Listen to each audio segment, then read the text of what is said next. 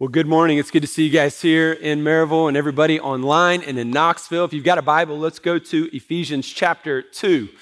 Ephesians two will be there in just a little bit. We're starting a new series today called Together, and uh, super excited. How many of you guys are puzzle people? You like to put together puzzles? Anybody?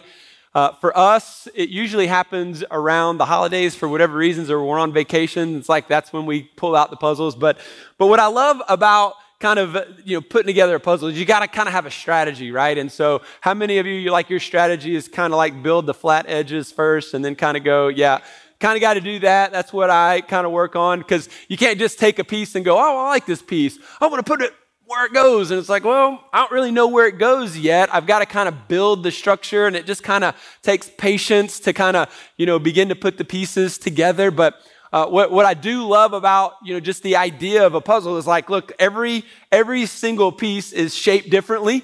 It's got a different color. It's got, you know, its own kind of character. Uh, alone, you don't really know what that is. You don't really know what it's going to be. But then as the picture begins to develop, you start to see more and more the big picture.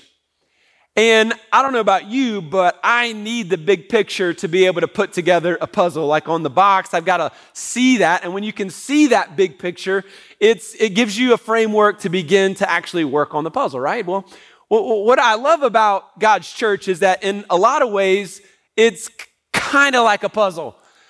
You as an individual, uh, to you know, when you're when you're alone, you've got your own unique background, uh, gift sets, skills. Uh, you have your own story, um, and, and and and it's great. But alone, uh, it just doesn't quite feel right. You know, you need a church. You need to see the big picture, and you need to begin to find your place in the ministry of God's church. And when you do that, you realize that, man, God uses all different shapes and sizes and different backgrounds to come together to form the big picture of what he wants to accomplish in his church. And I want you to know that every piece to the puzzle matters.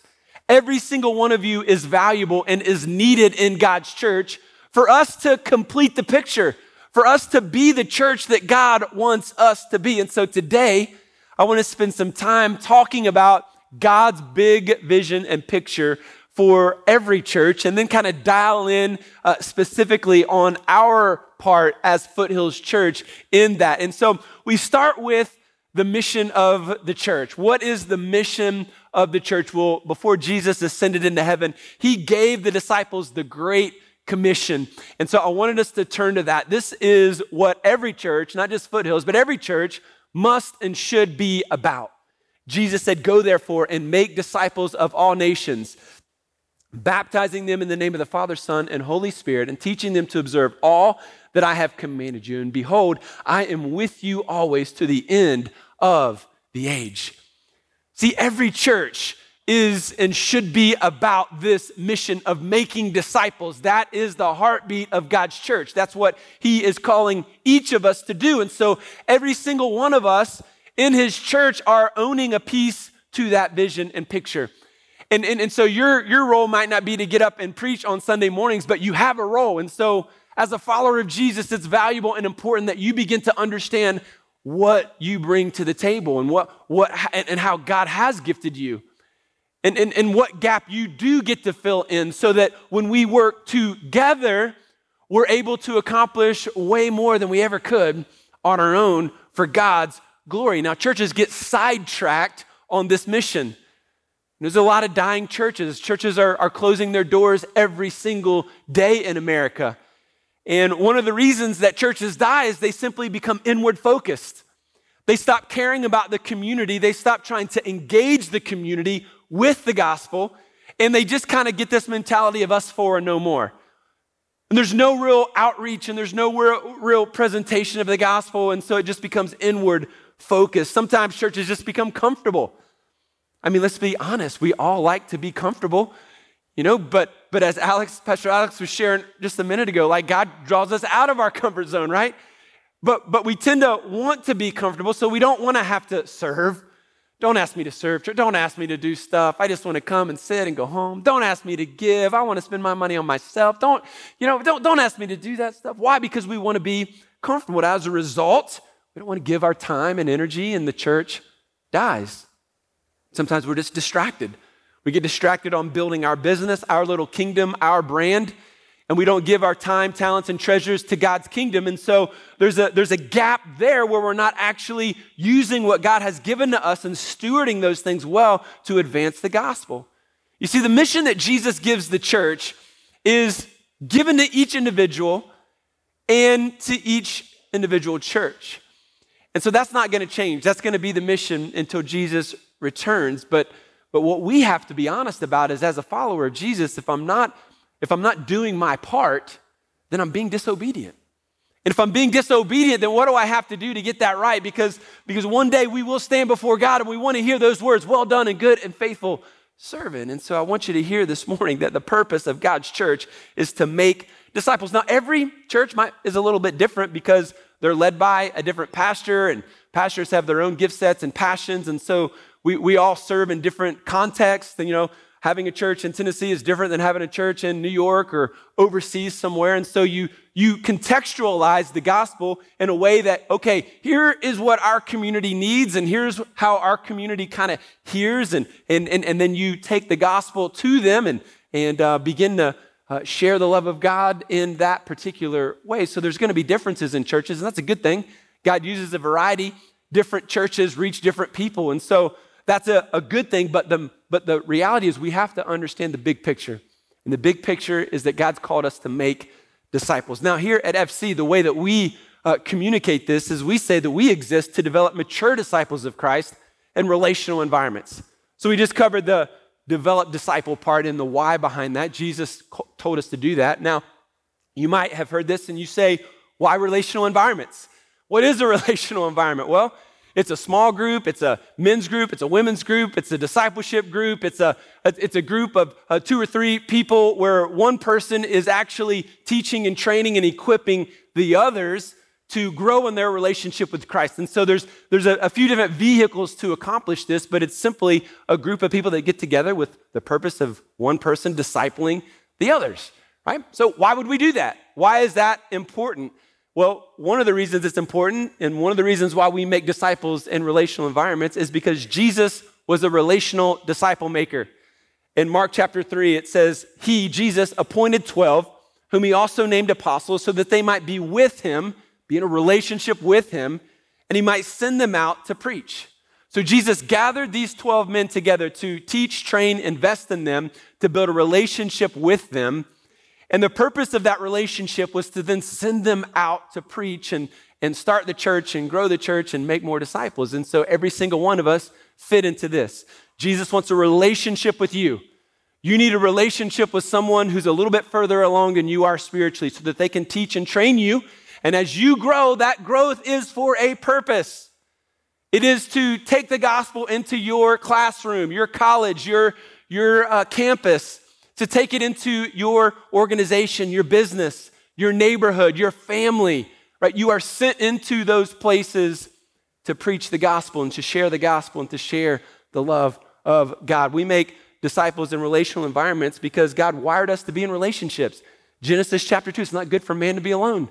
Now, some of you are extroverted and you get energized by being around people. And some of you uh, are more introverted. You, you don't get so energized being around people, right? But but we know, even for introverts, like, we are created to be in relationships. We need each other to actually grow. We also make disciples in relational environments because we need others to mature as Christians. I need somebody that will teach and train me and equip me things I haven't learned or know about, right? I need that in my life. I actually have a coach in my life that helps me with this. In Hebrews chapter three, he says, take care, brothers, lest there be in any of you an evil, unbelieving heart leading you to fall away from the living God, but exhort one another every day. Man, I need to be encouraged and challenged every day. Why? Because if I don't get it, uh, it, he says, do this so that none of you may be hardened by the deceitfulness of sin. So if we don't have that encouragement on a regular basis, daily, from God's word and God's people, then the tendency is to become inward focused and selfish, and our heart becomes hardened by sin's deceitfulness, and we care only about ourselves. That's why we need to be here on Sunday. That's why we need to be in relational environments so that we can continue to grow. We make disciples in relational environments also because we can do more together than we can alone. Romans chapter twelve says, "For as in one body we have many members, and the members do not all have the same function, so that we, though many, are one body in Christ." So, so we're one body, but again, like pieces to a puzzle, we bring different gift sets and different um, abilities with different resources. We, we bring that into the mix so that together we work as one body, even though we are individually equipped. See, every single person is valuable, and we need you. We need you in the life of our church. We, we need you to invest. We need you to be a part of the ministries. We need you to serve because we believe God is doing something special here. And some of us just haven't quite engaged yet. And I think that's the problem with a lot of churches. There's a lot of division in churches. There's a lot of churches that are dying because people just simply aren't willing to engage. They're not willing to make sacrifices. They're not willing to prioritize God's mission in their life, and they just want to focus on their own needs. In the life of our church, we have seen time and time and time again, God bring people and, and, and, and people connecting and giving and serving, and it's what has made our church what it is today. We started fourteen years ago, and uh, we started in a, in a school in town, and, and when we began, our heartbeat was we want to develop mature disciples of Christ in relational environments. We knew that we could, could, could never do this unless we joined together. In fact, I would say I've learned a lot of leadership lessons and ministry lessons over these fourteen years, but the greatest one is that we can do far more together than we ever could alone. And, and so F C is a story of hundreds, yes, thousands of people who have joined together and served together to do and to experience what we have today. We started in a school, and back then there wasn't like social media for churches. And so uh, this was one of the pictures that our photographer took. It's a terrible picture. And uh, it's because I was the photographer. And this was like two minutes before I got up to preach. I was like, oh, we should probably remember this day. iPhone snap. And that was it. And so it's kind of like one of the relics of our church. It's like all we got. But uh, that was us, like one hundred thirty-ish people meeting in a school. And we, you know, week in and week out, we were looking for a place, like a, a, a brick and mortar uh, place to actually move into and be a real church, have a real home, right? Because we were setting up and taking down every day uh, or every week at the school. And so one day I was driving by this particular area and I saw Thunderworld. And uh, how many of you remember Thunderworld? Anybody? Uh, for those of you that are new to the area, it was like a bowling alley. It was a restaurant. It was an arcade, batting cages, go-karts, all this fun stuff. And it was dark and nobody was home. And I was like, that is interesting. And sure enough, we started to pray. I came that day when I drove by, and I laid hands on that wall right there, and I said, God, if you would give this place to this church, we will do all that we can for your glory. And we asked and we prayed, and sure enough, God actually gave us the facility. And our first gathering looked like this.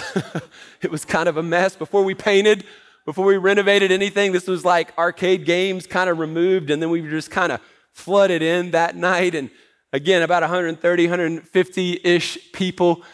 But our first day uh, was in February uh, twenty-seventh of two thousand eleven in that space. And uh, that day after I preached, we all went outside and we held hands together and we prayed, and barely made it around the building, by the way. So we didn't have enough people, but we did. And we dedicated and we prayed Uh, that God would use that facility for his glory and for his honor. I actually sat by um, Tim and Kim. They were on the front row with me in the first service. That's them and Tina Boyd. And then I was kind of making fun of Brandon Riggs and his mutton chops on the side. I'm glad he's cut those off. But anyway, um, I'll share this on social media today. If you know them, you can say, wow, you guys look great. Um, but that was one of those days where we just, gosh, man, God just, it was an answered prayer. And one service went to two services, and God took that one hundred thirty people, and in that first year, doubled us, and now we were running three hundred, and we were like, okay, well, we have to renovate for kids' space, and So what, what we see, we used to call it Kid Street on the far end of the building, that hole where all the toddlers are today uh, is what we did first. And, and then we were like, well, we've got this huge like bowling alley. Um, we should do something with that. And, and again, we just casted vision. We didn't have money, but we, we casted vision. We said, look, we, it's going to take X amount of dollars, we think. And, and uh, if you will give, uh, we could have a, a real auditorium and it could be great. And God's people responded and gave, and man, God did it. And this turned into what we call the theater, and one service turned into two services, turned into three services. Over the next uh, two years, God grew that church to about one thousand people. And, and then in two thousand sixteen, we were like, okay, what, what's next? We really need to buy this land. We really need to build an auditorium to continue to advance, because during that time, people were getting saved, and, and uh, people were joining small groups, and ministries are being created, and just an, an exciting time. And, and uh, as we were we were just praying, I was also feeling the stress, like as a young pastor, because we had, yes, we had buildings, but we also had like payments. We had big boy payments. And and uh, so we we didn't, a lot of new people, but a lot of new people, they don't necessarily give uh, for a while, and that takes time. And so I was stressing like never before. It was one of the darkest, like stressful moments of my life, just uh, begging God, God, please provide. Uh, we, we need this, we need that. You know what our needs are. We took this step because you told us to, right? And so we're we're praying and begging. And, and, um, and, and, and then one day, It was uh, it was December twenty-first, and it was, um, what year was it? Uh, twenty thirteen. It was two thousand thirteen. And the week of Christmas, right? Busy, um, lots of stuff happening, and I'm praying all this, and then I get a phone call from a police officer, and said, and he said that a, a truck has run into your church. I was like, what? What does that mean? So I rush over here, and sure enough, this tractor trailer like crossed the highway up the hill and just barreled into where our kids' area is, uh, and half of his truck just like plowed into our building. And thank God nobody was here, nobody was hurt. But it was kind of one of those days where, have you ever been praying and asking God to do stuff, and then it just gets worse? You're just like, well, maybe God, you don't speak English. Like I don't. Was I not clear enough? Like I needed help, not like more stress. And and uh, what I didn't realize is like that was going to draw a lot of attention. So a church that like not a lot of people knew about, all of a sudden I was on the news in Knoxville, and we were on the news in Maryville and in the newspaper and all this stuff. And and so the word kind of got out, and God used that to really begin to grow our church. And um, next thing I know, we'd grown by almost forty percent during that that six-month span, and so it was incredible. And I'll never forget, we got the building kind of put back together by Easter uh, that year, and the newspaper article was, Foothills Church uh, Children's Ministry, resurrected for Easter Sunday. And I was like, that's a great title, man. Here we go. And and sure enough, man, God God grew the church, and, and our, our, our family ministry, our kids and student ministries Uh, we're growing, and, and God was just doing some incredible things in the midst of this. And so then in sixteen, we're like, okay, let's, let, we're in three services. We, we, we need to buy this land, and we need to build so that we can uh, open up more seats for people to hear the gospel. We knew at that time that a lot of people from California were going to be moving here. Um, I'm just kidding. I didn't know that, but God did. And so we we we took that step. I'll never forget, I had one lady laugh in my face and say, we would never be able to afford that. Oh, that hurt. That hurt me so bad. But I'm so glad she was wrong. And um, we continue just to pursue. People say, the church, did you see this? Did you see all the things that F C had? Did you, did you foresee Knoxville and all this? And like, no, I didn't see any of it. Um, all I knew is what the next step was. That's what God has done for me. And you've probably experienced this in your family and your business. Like you don't know the whole thing, but God reveals the next step, and he's waiting, and he's saying, if you'll take that step, I'll reveal a little bit more. But you took the step, and it was like, oh, wow, I didn't know that. And you took the next step, and oh, wow, now all of a sudden you've got this, and you're like, whoa, God, right? That's how he tends to work. So here we are in this constant uh, renovation and uh, continued ministry, and, and then uh, we go into twenty twenty and COVID, and it was just like, crash, right? And then we were online for about fourteen weeks or whatever. And and um, I'm praying and asking God, like, what do we do now? Like, do we you know, is this it? Like, how do we build this back? Just like most churches, we didn't know, but I just prayed and something just hit me. Like, the moment we were in wasn't going to stop the mission that we were on. And so we went to Matthew twenty-five and we we we we saw these ministries outlined, and I was like, okay, this is this is the make it count vision, right? We're gonna we're gonna multiply our campus, we're gonna improve this campus, and we're gonna create ministries. And so we created a ton of ministries that outlined that Jesus outlined in Matthew twenty-five, and and uh, we improved. Uh, went into building, uh, you know, renovation during COVID. Who does that? Well, we did, and and uh, we redid the kids' space next door and the second floor, and and we also took steps to plant Knoxville. And. And uh, during that season, started a small group and started uh, a Bible study there, and it began to grow. And, and God just blessed. The people gave, you gave, and as a result, fueled that vision. And God did it. And I want you to, I want you to just really let this sit in for a moment. This is our Knoxville location, right? Not very many Christians will ever, listen to me, will ever be a part of planting a church. And so I think one of the greatest things God has done in our midst is allowed us to be a part of planting a church in a city that will have a church there preaching the gospel for generations to come. Your grandkids might be living in Knoxville one day, and this is where they're going to find Jesus. Right? This is unbelievable. I want the weight of that to encourage us today.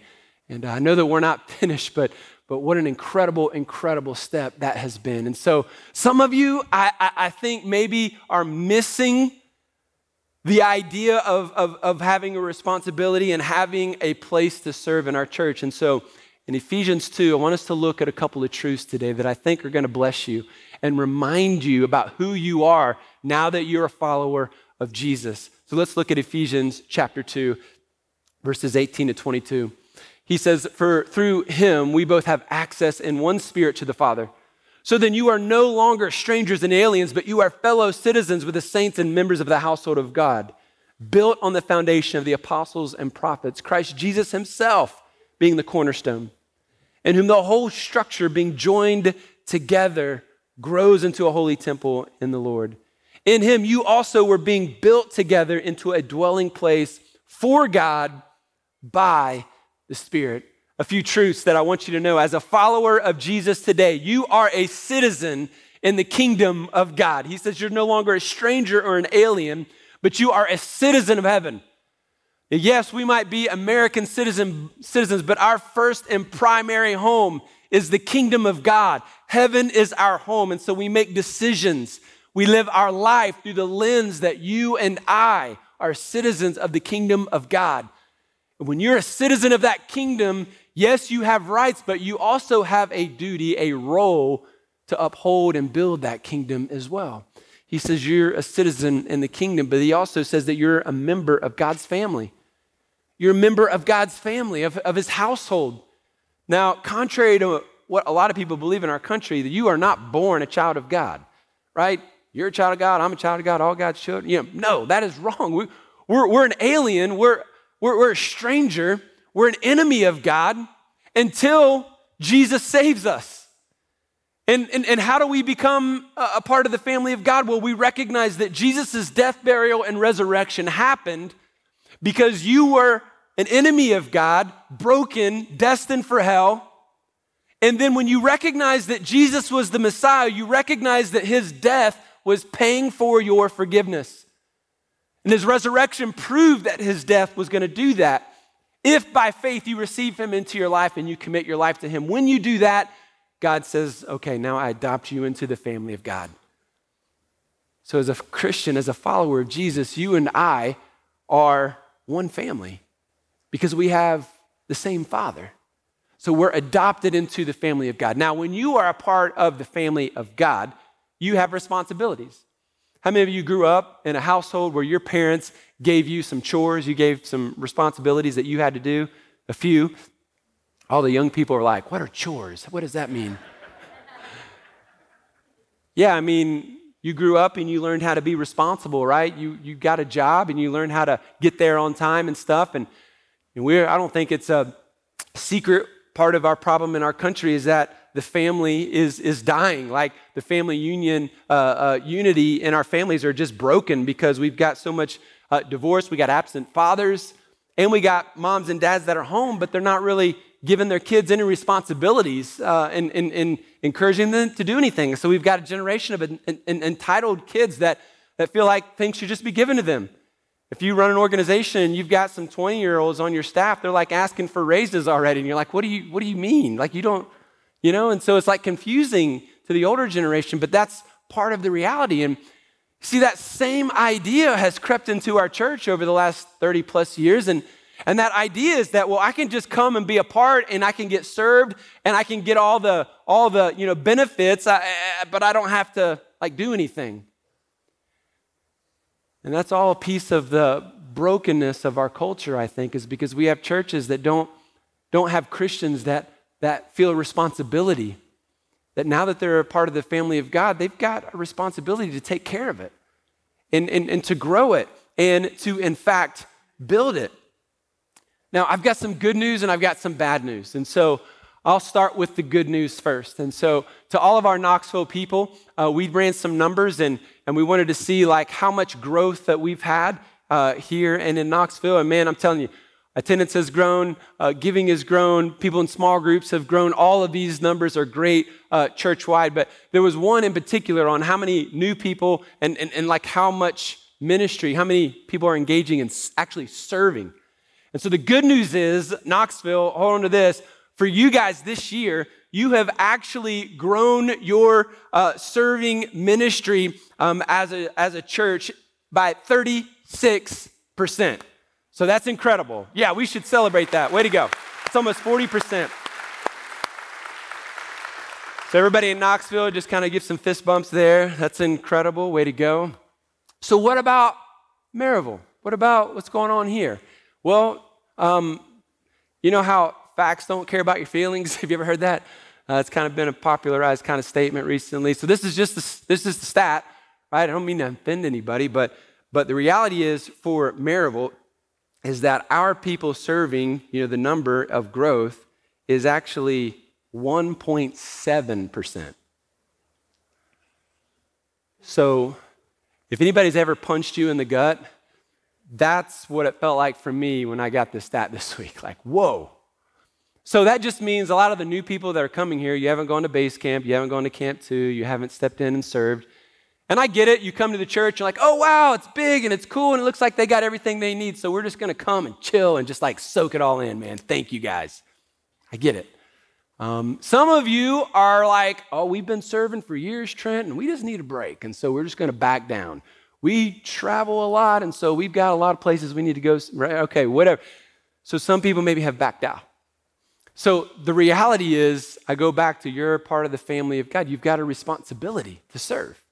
We've got a responsibility, and in Maryville particularly, we need y'all to engage. We need you to take that step. Like, I don't know what we're waiting on, but there's a there's a missing piece to the overall picture. And God has more for you. The rewards and the blessing of you discovering how he's gifted you and then actually using that is something that brings joy to our life. And then finally here, he says, you and I are actually building blocks and building the temple and building the church. He says, we are built on the foundation of the apostles and the prophets. What he means there is we're built on their teaching. The truth of the apostle Paul and his, tre- his teaching. Like the early church fathers, we're, we're, we're building us on this truth, but most importantly, we're built on Christ Jesus himself, who is the cornerstone. You see, the church is built on Jesus as the cornerstone. The cornerstone was the most important part of building the building any building at this time. It kept everything straight and, and, and was the most important part of the foundation. See, our church is built on Jesus Christ. On Christ, the solid rock, I stand. All other ground is sinking sand. We are built on the Word of God. We believe the Word of God is the inspired, infallible, inerrant Word of God. And we trust it and believe it as such. And so what he means here is that as a part of the building, that means that we don't go to church. That means we are the church because the Spirit lives in you. You're a part of the building. You are the building because you yourself your body is a temple of the Holy Spirit. When by faith you receive Jesus, he lives inside of you. The Spirit lives inside of you. Right now we are, are, are part of his family and his church. And let's go back to verse twenty-one and twenty-two. In whom the whole structure, when we're joined together, grows into a holy temple in the Lord. In him you also are being built together into a dwelling place for God by the Spirit. Here's what this means.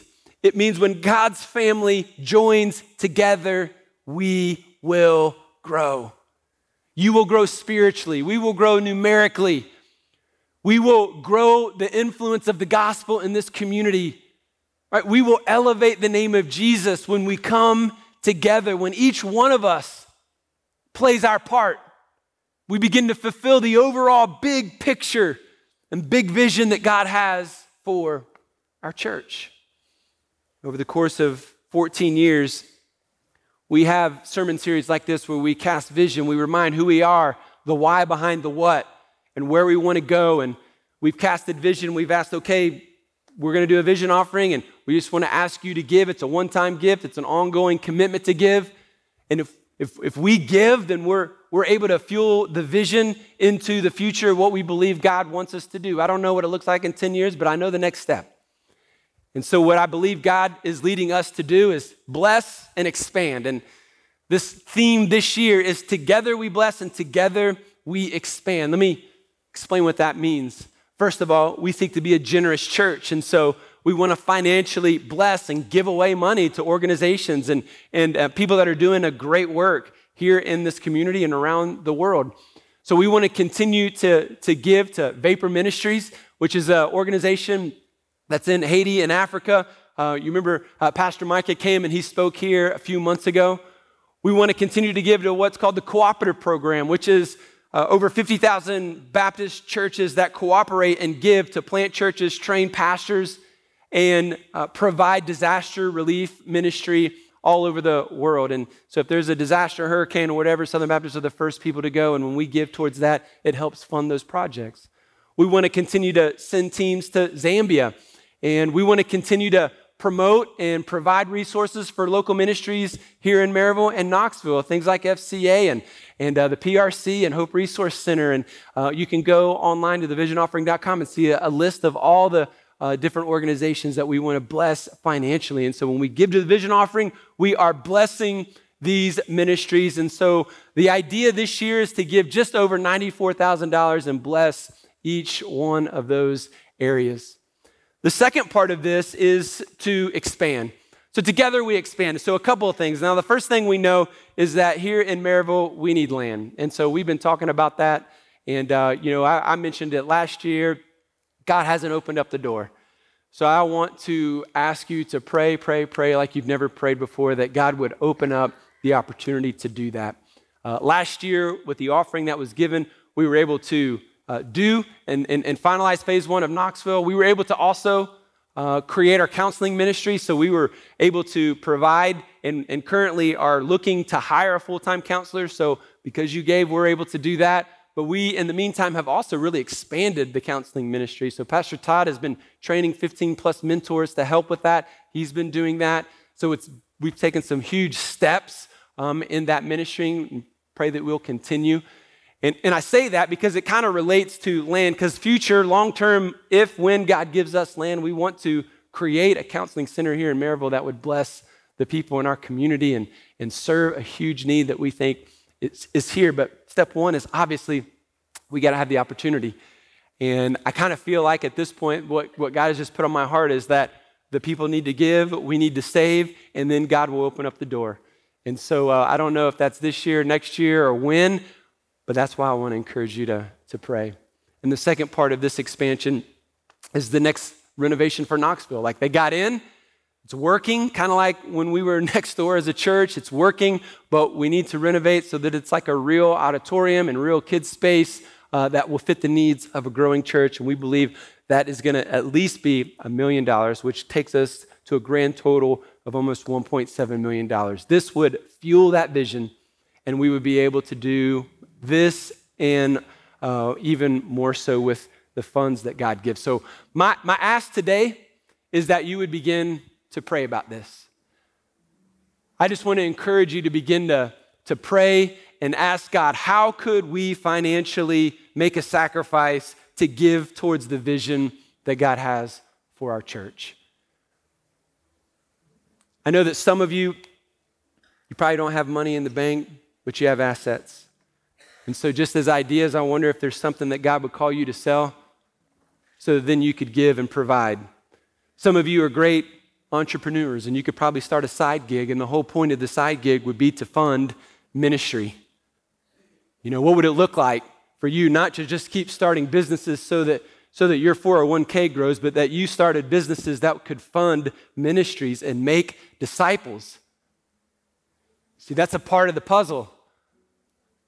You know, you can be a part of a church that's dead, and I promise you, they won't ask you for money. They won't be asking you to serve because there's nothing to do. There's no life in the church. But as long as that you're a part of F C, and just I'm just telling you, we've been doing this for fourteen years. We always need more volunteers.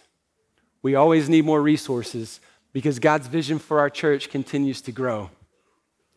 And as we are faithful in giving, God is faithful in allowing us to see the fruit of our sacrifice.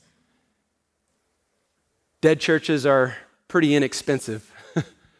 Growing churches are expensive.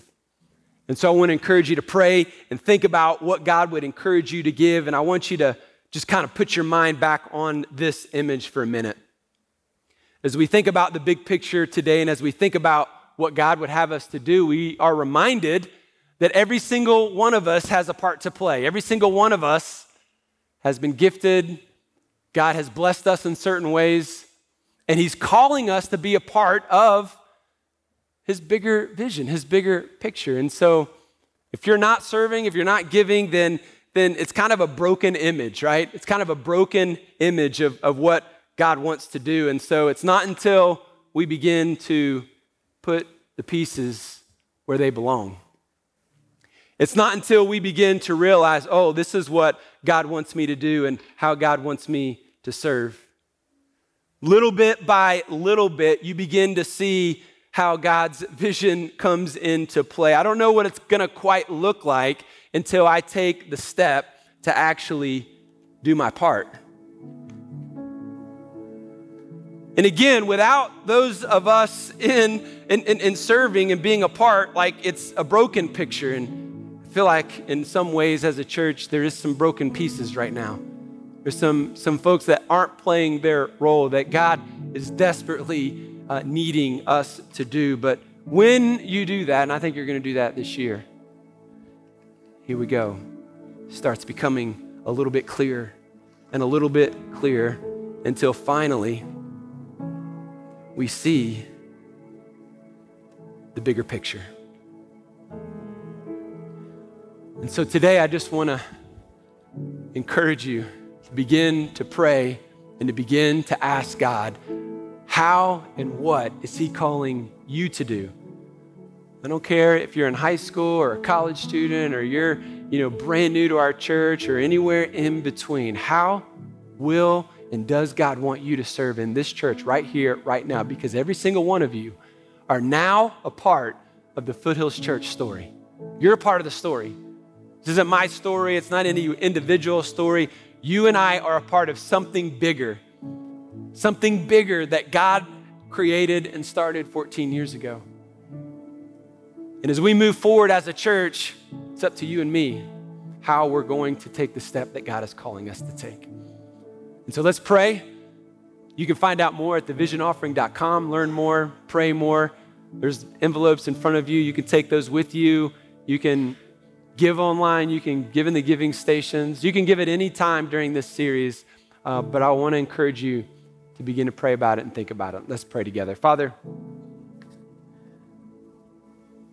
Lord, I know that you are calling us into deeper waters. You're calling us, Lord, to take our next step as individuals, but that also means that we are taking a step as a church.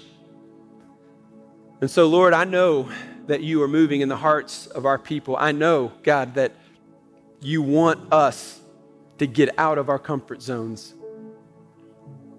You want us to serve you and trust you as we do so. You, you are desiring us to give faithfully as you have been faithful to us. And so today I pray that we would be reminded that you have been faithful in the past and that you will be faithful today and in our future. Lord God, we give you this series and this time as we pursue you and as we think about the big picture, the why behind the what, God, that you would inspire each of us to do our part. And we pray this in Jesus' name, amen. Thank you so much for watching this video. We'd love for you to like this video and leave a comment. We'd also like to encourage you to subscribe and click the bell so you never miss an upload from Foothills Church. To learn more about F C, you can go to our website, foothills church dot com, or by clicking the link in the description below.